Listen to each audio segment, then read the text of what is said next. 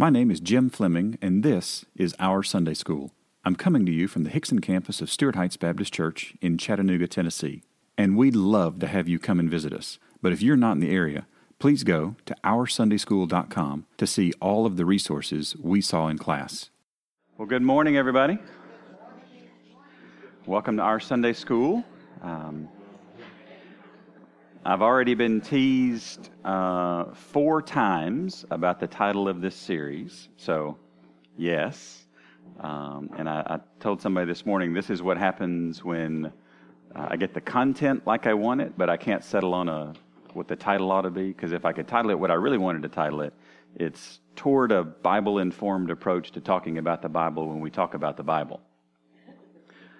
But that's a little bit long. So we just say talking about the Bible. So, so let the text messages start, Chris. This is the, I just teed you up there. There you go. So uh, this morning, want to spend a little bit of time um, framing up what we're going to be looking at for this week and, Lord willing, the next four weeks. Uh, talk about a few assumptions, some uh, objectives of this particular series, uh, a couple of assertions that I, I want to make, and then kind of getting into the first step of what I think is a, a Bible informed process for talking about the Bible. Uh, and then when we get to the end of the lesson today, we will pick a text that we will use for the rest of the four weeks. And I have no idea what that might be. So there we go. So, uh, first things first, your handout on your table. Uh, no staple today, uh, lots of verses. We will be jumping around quite a bit, so make sure you've got your app or your Bible ready. Uh, but first, kind of concept to, to think through is that uh, all believers, this is assumption number one, all believers talk about the Bible. All of them. Um, and, and some of us will do this informally with kids or with family members or coworkers or friends. Uh, some of us do this formally in church settings, uh, in teaching opportunities, uh, in small groups, medium sized, large groups, but all believers talk about the Bible. And I would have another assumption, number two here, it says that believers don't always follow a very Bible informed process. Uh, and believe it or not, the Bible actually tells us some ideas about how to talk about the Bible, which is really nice. So if you've if you've ever had a conversation with anybody about the scripture and then five or ten or an hour later thought, I wish I could have said this. I wish I would have thought about that. I wish I, and I see a lot of heads nodding, so I'm, I'm glad to know I'm not the only one because I didn't feel like I was the only one here. Uh, I actually have this feeling about 98% of Sunday school lessons where I get to the end and I'm like, ah, I forgot to talk about that and I shouldn't have included this and now I got to go rearrange that and um, sometimes get frustrated. Uh, but none of us gets it right all the time. Uh, sometimes we move too quickly. Sometimes we say things that aren't true. And, and sometimes, if you listen to enough people long enough, you'll hear people just make things up, uh, which is truly incredibly dangerous. Um, so, all believers talk about the Bible. Believers don't always follow a very Bible informed process when talking about the Bible. And then, number three, this is my hat tip to Ed Stetzer's new book. Uh, in our current age of outrage, uh, believers can do better. Um, because I, I fear what happens is that that our messages of uh, vehement outrage about all kinds of stuff that has nothing to do with Jesus gets all meshed in together with what we try to say about the Scripture. And um, quite frankly, the message of the gospel of Jesus Christ just deserves a better, and I would say a biblical approach. So, a couple objectives for this particular series. Uh, head over to Titus chapter 2. Titus chapter 2. And I, I don't typically start at the end, um, but I want to start at the end here.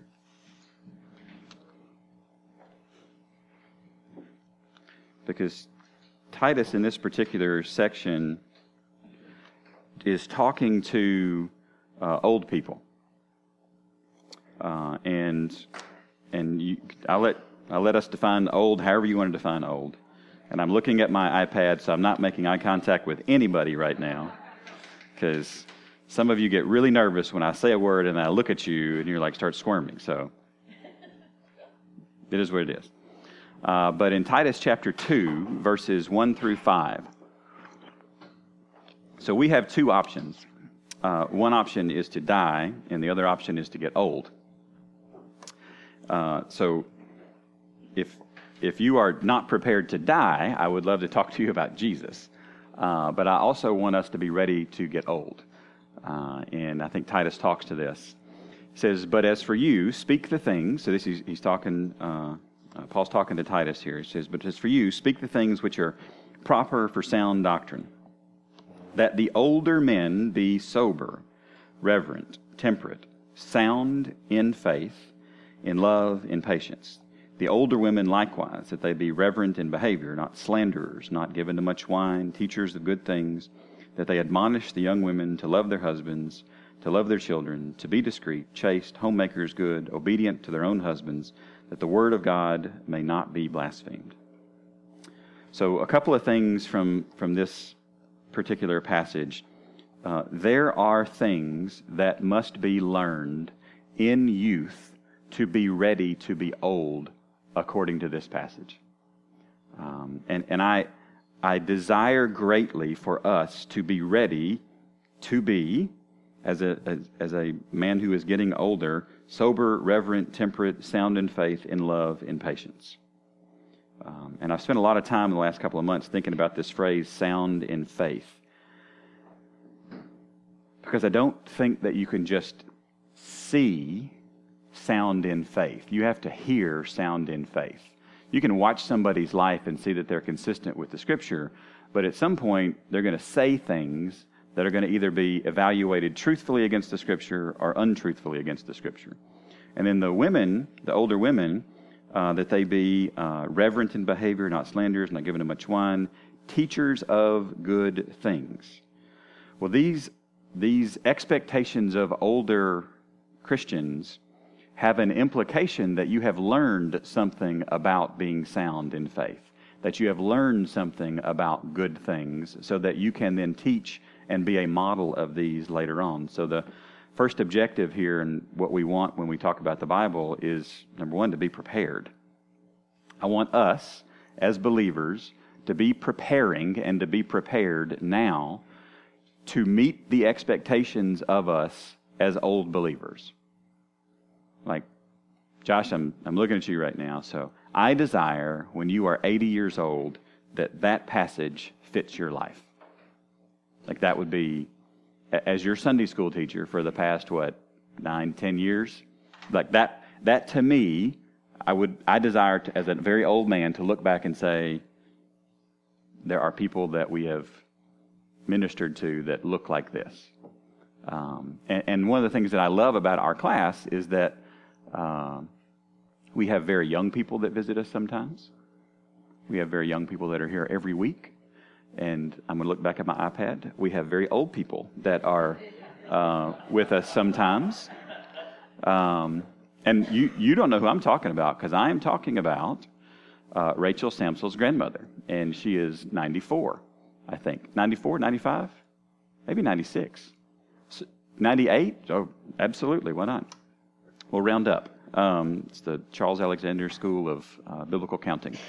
The uh, he helped me. We did counting one night at the uh, Chattanooga campus on a Sunday night, and we were going through and taking all the tallies, and we got to like 97. He said that looks like 100 to me, and I said I think it's 97. He said we probably missed a couple. That's 100. And I said oh that's it's ecclesiological rounding. That's good to know. So, first objective here is to be prepared, and specifically be prepared for expectations in old age.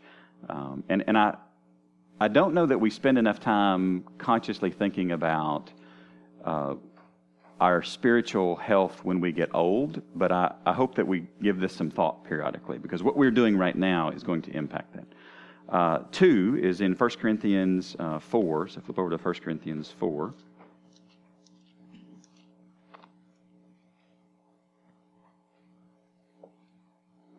More uh, general advice to the church at large. Uh, 1 Corinthians 4, verses 1 and 2 Let a man so consider us as servants of Christ and stewards of the mysteries of God. Moreover, it is required in stewards that one be found faithful.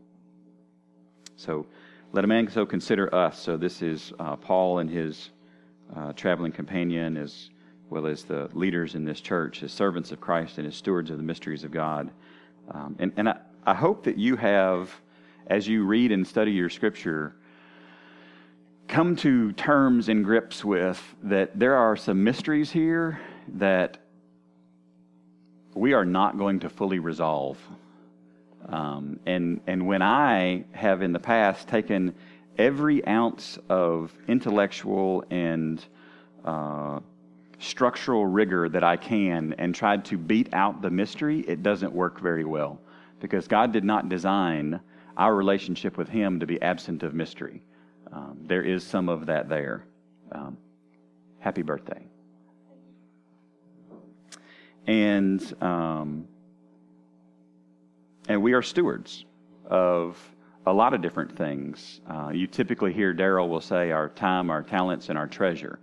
Um, and, and I, I would include we are stewards of God's Word um, and how we handle it, how we talk about it, how we present it, um, what we do with it, right?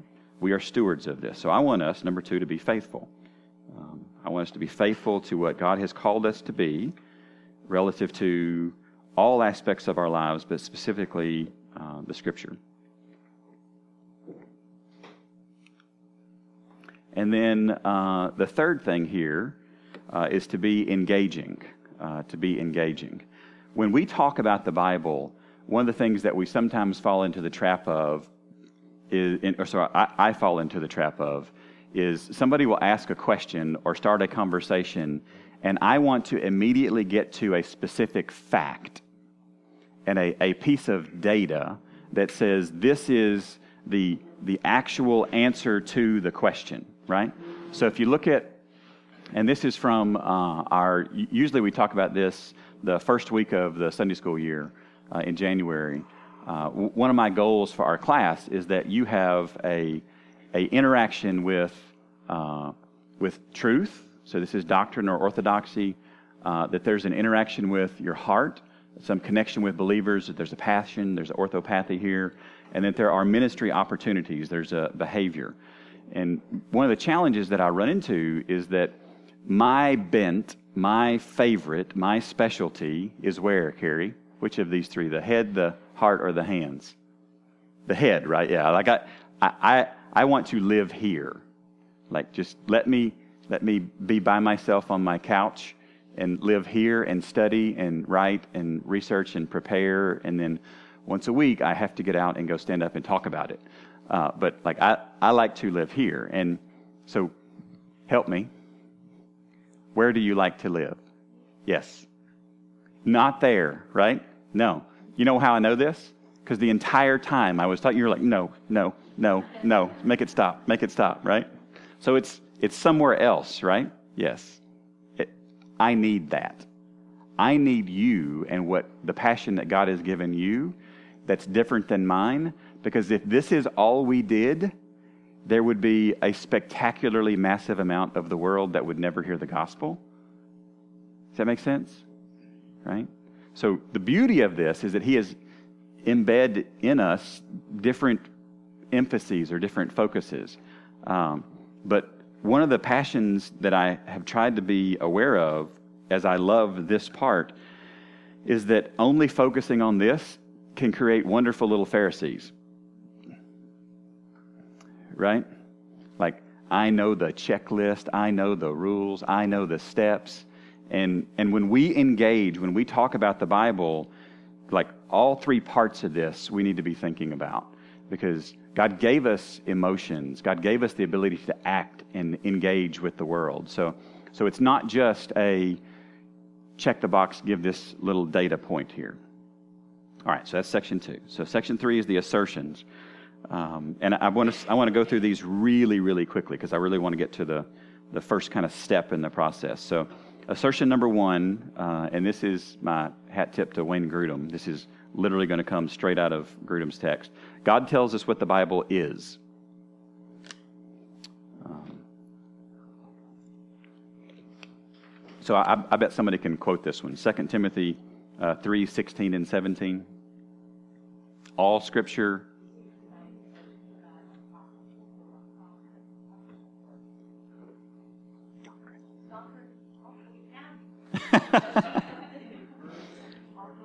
Reproof, right?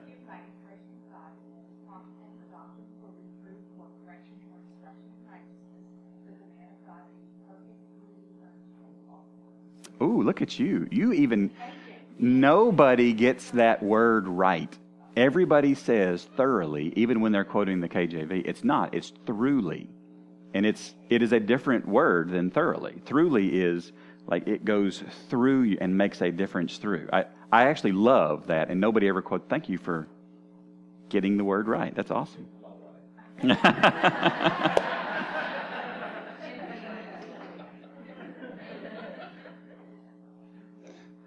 and, you, and you are a blessed man. You are a blessed man. Um, and then Hebrews 4:12 for the word of God is living and powerful and sharper than any two-edged sword, piercing even to the division of the soul and spirit and of joints and marrow and is a discerner of the hearts and the thoughts of the thoughts and intents of the heart. So we know what the Bible is, right? The Bible is God's authoritative, inerrant, clear, necessary, and sufficient word. But the, God also tells us what the Bible, number two, gives. And we actually learned this, we just studied this in 2 Peter. So, Thisa, I have to admit, I, I was really excited about when you you almost jumped out of your skin the first week in Second Peter, and like when we got to these verses, and it was just. So I'm gonna, if you don't mind, I let you read Second Peter one one through four. If you're okay, because I have heard Mila quote uh, 2 Timothy three sixteen and 17 at least three times in my life.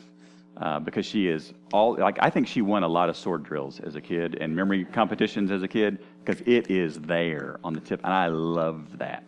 And I think it is a beautiful testimony to what I was just talking about that what we do in our youth impacts us later on in life and enables us to do and help and serve and teach in a way that is consistent with Scripture. So, amen. Amen, he was. He was. All right, Thesa, you got Second Peter? All right.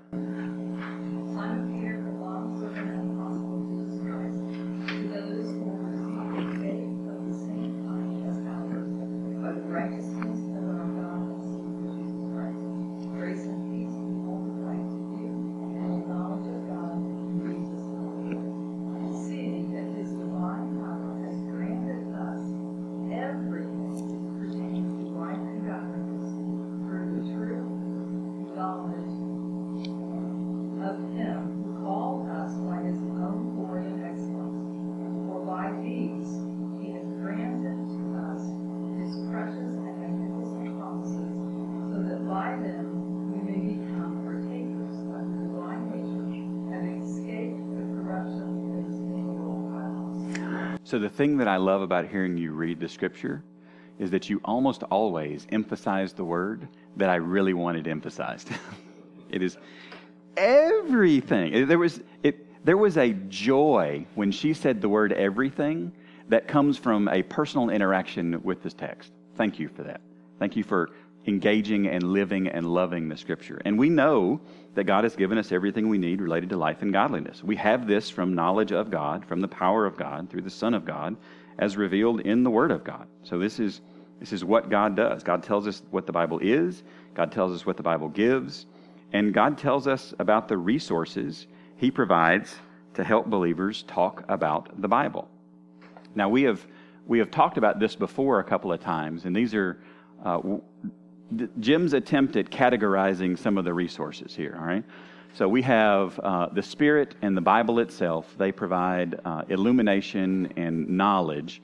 And then, and, and everything above this line is infallible, right? The Spirit can make no error. The Bible can make no error.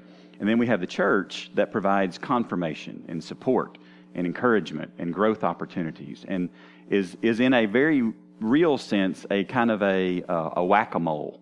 You play the game whack-a-mole at Chuck E. Cheese, right? It's the greatest part of Chuck E. Cheese because everything else is just weird. But, well, there may you may be right, darling. There may not be actually anything great. It's the best part of Chuck E. Cheese. How about is that better? That's better. All right. so, so the church, the way I view the church, and I think the church has done a job of this over the centuries, but the church plays whack-a-mole with heretics, right? Some heretic will pop up, nope, that's wrong. Some heretic will pop up, nope, that's wrong. And when we don't do that, what we end up with are whole groups of heretics. Right? Now, the interesting thing is that most heresies die out pretty quick because it, if it's not fueled by the gospel, you, are really not going to have a lot of adherents that are going to replicate uh, quickly. But, but they keep popping back up, and they keep popping back up, and they keep popping back up. And I think what we're kind of called to do is to take the scripture and go, does that say that? No. And whack them on the head. And like, no, this is what the Bible says. Right? So the church provides this confirmation of are we actually taking the scripture and using it appropriately. So with, with all of those uh, assumptions and objectives and assertions, let's talk about where we're going to go real quick with this series. So, so today I want to talk about what I think is the most uh, overlooked and skipped. This is not on your handout anywhere. This is the most overlooked and skipped portion of talking about the Bible, um, and it's prayer. It's absolutely flat out hands down prayer. Because what I like to do when somebody engages me in a conversation with Scripture is immediately jump. Like we're just, we're diving in. Here we go. Well, time out, right? Let's make sure we've gotten a good perspective on this. So next week, Lord willing, I see the word tentative. It's because God gets to do whatever God wants to do, right?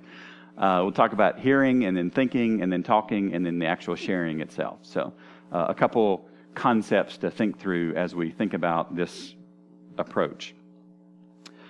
So, uh, the, the challenge that I have with this series, and the reason that I feel a little bit weird with it, and the reason you're probably feeling a little bit weird with it, is that I didn't start by reading a text and then telling you about the repeated words and then walking through the definitions of the words and then having an application and then having a personalization. Does anybody freaking out right now that the backside of your handout has no application or personalization? There's a lot of application here. There's, there's actually a, a whole lot of application.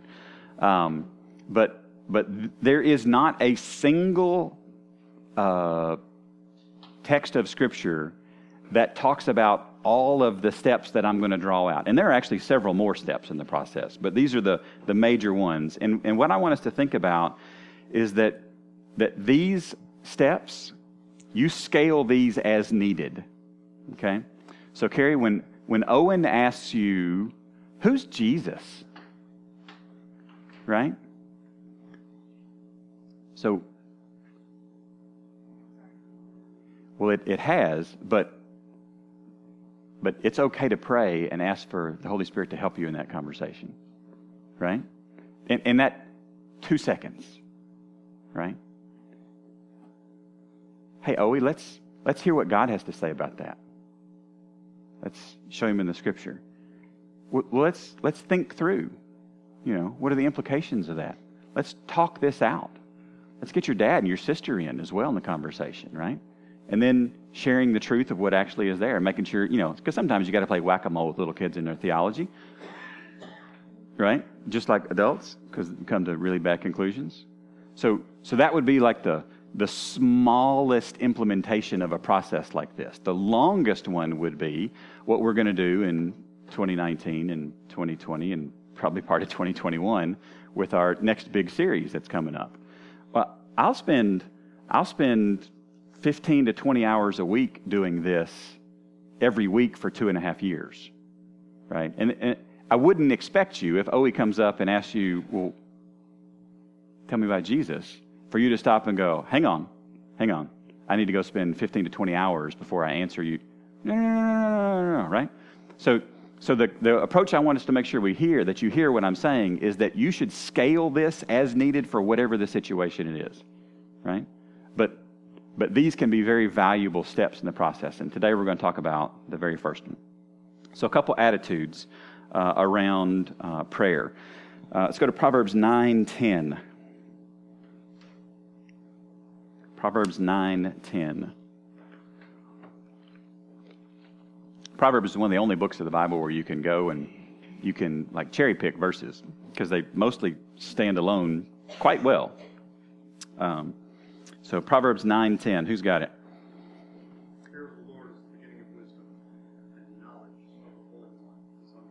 Absolutely. Uh, one of the things that that we need to be reminded of, that I need to be reminded of, is that this is God's very word. And if, if you read this book and you pay attention to how God responds to those who handle His word and proclaim His word and teach His word, it is, it is significant. It is not a light thing. Uh, so your first blank there is fear. So when we come and ask God for help in talking about His Word, please understand that the fear of the Lord is the beginning of wisdom. Because ultimately, what when Oe asked that question, who is Jesus and what's he about? What you eventually want him to get to is a, a healthy relationship with Jesus, right? Where he is intellectually understanding right things, where he is rightly doing the work that is the implication from the gospel, and where his emotions are pulled and tied to what Christ is calling him to actually do. Right? There's that's that's a lot. Like that's a lofty goal when he asks, you know, who who is Jesus, right? There's a lot going on there. Um, but when we come to talk about God, there should be a healthy fear of screwing it up. Like I, I, I want us to be very careful, not cautious, not timid, not afraid, but very careful how we handle God's word. Um, this is one of the things that terrifies me every week about standing up. People used to ask me, uh, Do you get nervous when you teach Sunday school? No, I don't get nervous. I'm terrified. like, nervous is a wholly insufficient word for the emotion that I feel when I stand and do this. Um, now, do we live in that and never move from it? No, not at all. Absolutely not. All right, so go to Second Chronicles chapter 20. Um, I pray the prayer that is in Second Chronicles chapter 20 probably 20 times a week, conservatively. and we won't go through the entire chapter, although if, if you want, it, it's a really good chapter. Um, and you can, this is one of those chapters where you can get totally lost in the geography and the military uh, opposition and who's in this camp and where are they going and this and that and the other. Let me set the stage for you. Israel is in a mess militarily. They have problems attacking them from lots of different perspectives. And and verse 5 says Then Jehoshaphat stood in the assembly of Judah and Jerusalem in the house of the Lord before the new court and said, O Lord God of our fathers, are you not God in heaven? And do you not rule over all the kingdoms of the nations? And in your hand is there not power and might, so that no one is able to withstand you? Are you not our God, who drove out the inhabitants of this land before your people Israel, and gave it to the descendants of Abraham, your friend, forever? And they dwell in it and have built you a sanctuary in it for your name, saying, If a disaster comes upon us, sword, judgment, pestilence, or famine, we will stand before this temple and in your presence, for your name is in this temple, and cry out to you in our affliction, and you will hear and save. And now, here are the people of Ammon and Moab and Mount Seir, whom you would not let Israel invade when they came out of the land of Egypt, but they turned from them and did not destroy them. Here they are rewarding us by coming to throw us out of your possession, which you have given us to inherit. O our God, will you not judge them? For we have no power against this great multitude that is coming against us. And here it is, don't miss it. Nor do we know what to do, but our eyes are upon you. Now, there is a degree of dependence that is great right there. Like the armies are marching toward us. We're literally standing in your house declaring how great you are and what you have done to bring us to this point, and we have no idea what to do, but our eyes are upon you. Now, the last time I experienced this, I was a little boy. And I was with my dad, and we had gone to scout a basketball team. And it was in a place that was not safe, in a neighborhood that was not safe, and I was quite scared. And uh, to, just so you're aware, we, we watched a lot of basketball in my house growing up. Uh, Monday nights and Thursday nights, my dad coached middle school. Tuesday nights and Friday nights, my dad coached high school. Saturday nights were for scouting, and usually Wednesday nights were re- reviewing game tape. Like that was that's what we did. So we traveled all over the place. By the time I graduated high school, I had been to I think it's 34 different states in the United States watching basketball games. Like when I say we traveled, we went all over the place. And sometimes really good basketball teams have a gymnasium in a really bad neighborhood. And I remember one of those. And I remember thinking, I don't know what to do right here. And I squeezed on my daddy's hand and I kept my eyes on him because I didn't have anything else to do. Right? And that's what they're doing here. So, your number two attitude is dependence. See, there's this acknowledgement that we are not God, but He gave us His Word. And we're going to depend on Him and His Word to do what He said He would do with His Word. And then Psalm 119, 18. Oh, and in case you're wondering, Israel survives. Just, that's always the end to every story when you talk about Israel. Israel survives. So, um, Psalm 119, 18.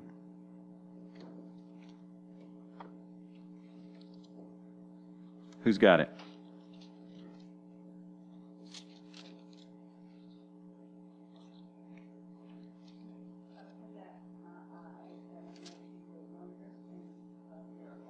What things?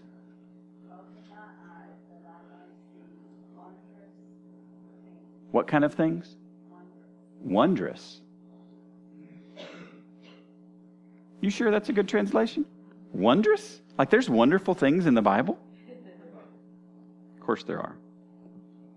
James 1 5. If any of you lacks wisdom, let him ask of God, who gives to all liberally and without reproach, and it will be given to him. See, number three is expectancy. See, I can come to God in prayer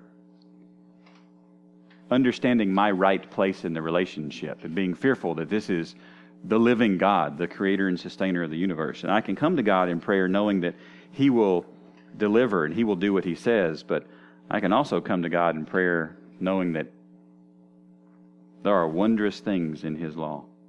And that if we lack wisdom, which, pro tip, we all lack wisdom, right? None of us, the wisdom meter is all the way full.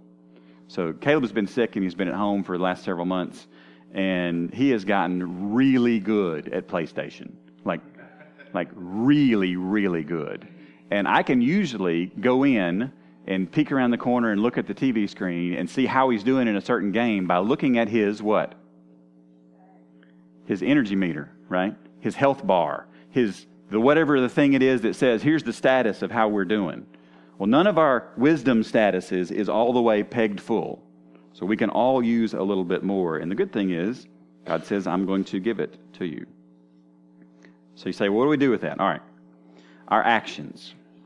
So talk about our attitudes and our actions. And I, I, think we can do that for each one of these five steps as we go through. It, it may not lend itself to that exact structure, but I think we can get there. So our action number one is pray for illumination. Pray for illumination.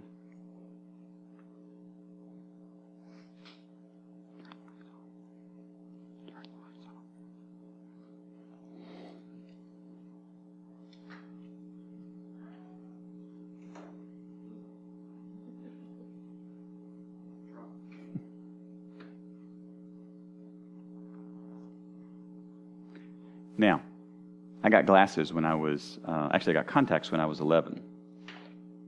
So you all just disappeared. and uh, I, like I can tell that there are people, mostly. Um, and I, I, like I know that Dave Barber's wearing like a burnt orange shirt. So like I, unless you've moved in the last 10 seconds, I'm going on faith that you're still like I think you're wiggling right now, right? Okay. Like you're you're you're in that space, and I like I. If she talks, I, I think I can put my hand on the Bible and say my wife is sitting right over there because I don't think I saw her move, but but it's it's it's fuzzy, right? Um, and at best, we see through a, a glass dimly, a, a poor reflection, and we need the Holy Spirit to illuminate the text for us so that we can see what God is saying. And the interesting thing is that there are portions of Scripture that talk about how uh, a pagan, an unbeliever, someone who doesn't have a relationship with Jesus Christ, cannot understand spiritual things. There's, it's not there. They do not have the capacity to do it. Just like uh, Sean, so you, you still sitting over here? I see a glare. I'm assuming that's the top of your head, but I don't. Is that right? That was low, wasn't it? Now, the texts are really going to start now, right? So, would, would this right here be a great environment to, uh, to do surgery? Well, why not? Yeah, see what you're doing. So, the doctor needs to see what he's doing? Yeah. Um, Dan and I have uh, a recent activity that we've had occur in 2018. We both lost something. We both lost our gallbladder. And, and the room, I remember walking into the room like kind of staggering into the room because the pain was so bad at that point, right? Staggering into the room, like, man, it is really bright in here. And I remember thinking, somebody needs to turn it. No, I don't really want them to turn those down. I, I want to be like, see what they're doing, right? This is be good. They need to see what they're doing. And the last thought that went through my head before, you know, the doctor tells you to count down from whatever was, I wonder if this is kind of how the Holy Spirit turns up the brightness when we need, or turn. And then it was just, then everything got dark. So I don't. Then I, then all my pain went away. It was great. But we can pray for illumination, that the Bible would be illuminated so that we can see and can speak truthfully about what God says. All right, so before you go to sleep, Josh, can you fix it for us? Thank you, sir. Now, do, do, that right there, that is why I wanted you to keep the lights off for a couple of minutes. Because I wanted your eyes to get accustomed to the dark because the first couple of times you ever experience the Holy Spirit turning the lights on for a passage of Scripture, you will blink and you will go, wow, what in the world was that? And it is impossible to describe to a pagan because all the pagan's ever known is living in darkness. Pagan doesn't even know what light is relative to truth.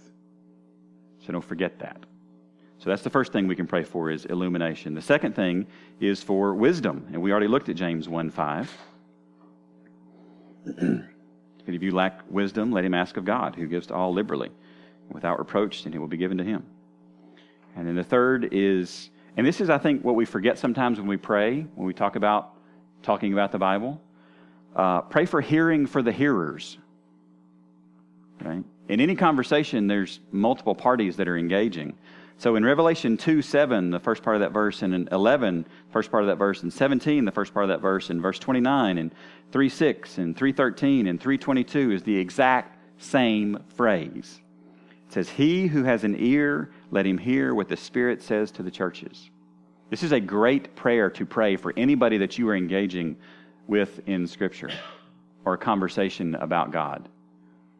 God, let, let the Spirit give them ears to hear what the Spirit says to the church. Like, just give them, give ears to hear. Give them ears to hear. I probably pray this for you guys a hundred times a week. Like, just, this is my over and over and over and over and over and over and over and over. Well, thank you for being here so that you can hear. Uh, and you're welcome. So, next week's process step is number two, and that's to hear. So if we want to hear, we need a text. Somebody shout out a book of the Bible. Come on. Come on. John, somebody give me a number between 1 and 24. 18. Somebody give me a number. We'll, we'll, pick a, we'll pick a passage in John 18. How's that? Does that work? So you're so what I want you to write. Did we rehearse this, Darla? No.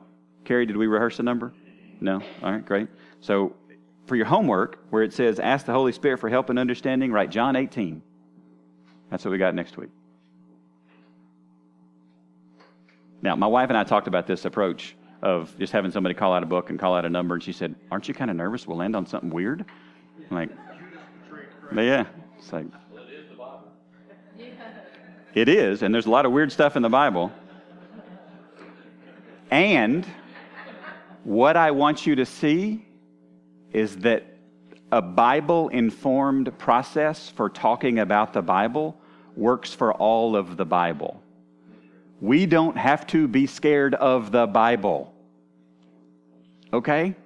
Like, don't be scared of it because He has given us the text and the Holy Spirit, and that is all we need for doing these things. So, uh, I will encourage you with one suggested resource. Uh, if you don't know who Jen Wilkin is, uh, I would encourage you to, to get Women of the Word. Uh, guys, all you have to do is just scratch off the W and the O, and it's a fantastically applicable book for you as well. I don't really care. I read this on vacation uh, a couple of years ago. Her chapter on prayer, chapter 7, it's like six pages long, is worth 10 times what the book is relative to how to pray before talking about what the Bible says. It is chock full of biblically informed examples and approaches to pray with littles, with bigs, with pagans, and with those that are on the team. So I, I would strongly encourage if you can uh, get a copy of that, that would be um, very good. No, we are not doing the illustrated Song of Solomon. um, I was surprised nobody mentioned Song of Solomon, though. Like, I, I teed it up for anybody to say any book of the Bible. And thank you, Darla. So. All right, so you should have your uh, weekly update on the table, so lean in, engage, uh, grab a uh, prayer partner, and pray through. Uh, share any new requests, and uh, when you have finished, you are dismissed. Thanks for coming to Sunday School today. Thanks for listening, and don't forget to subscribe to this podcast and to our weekly email. You can do both at oursundayschool.com.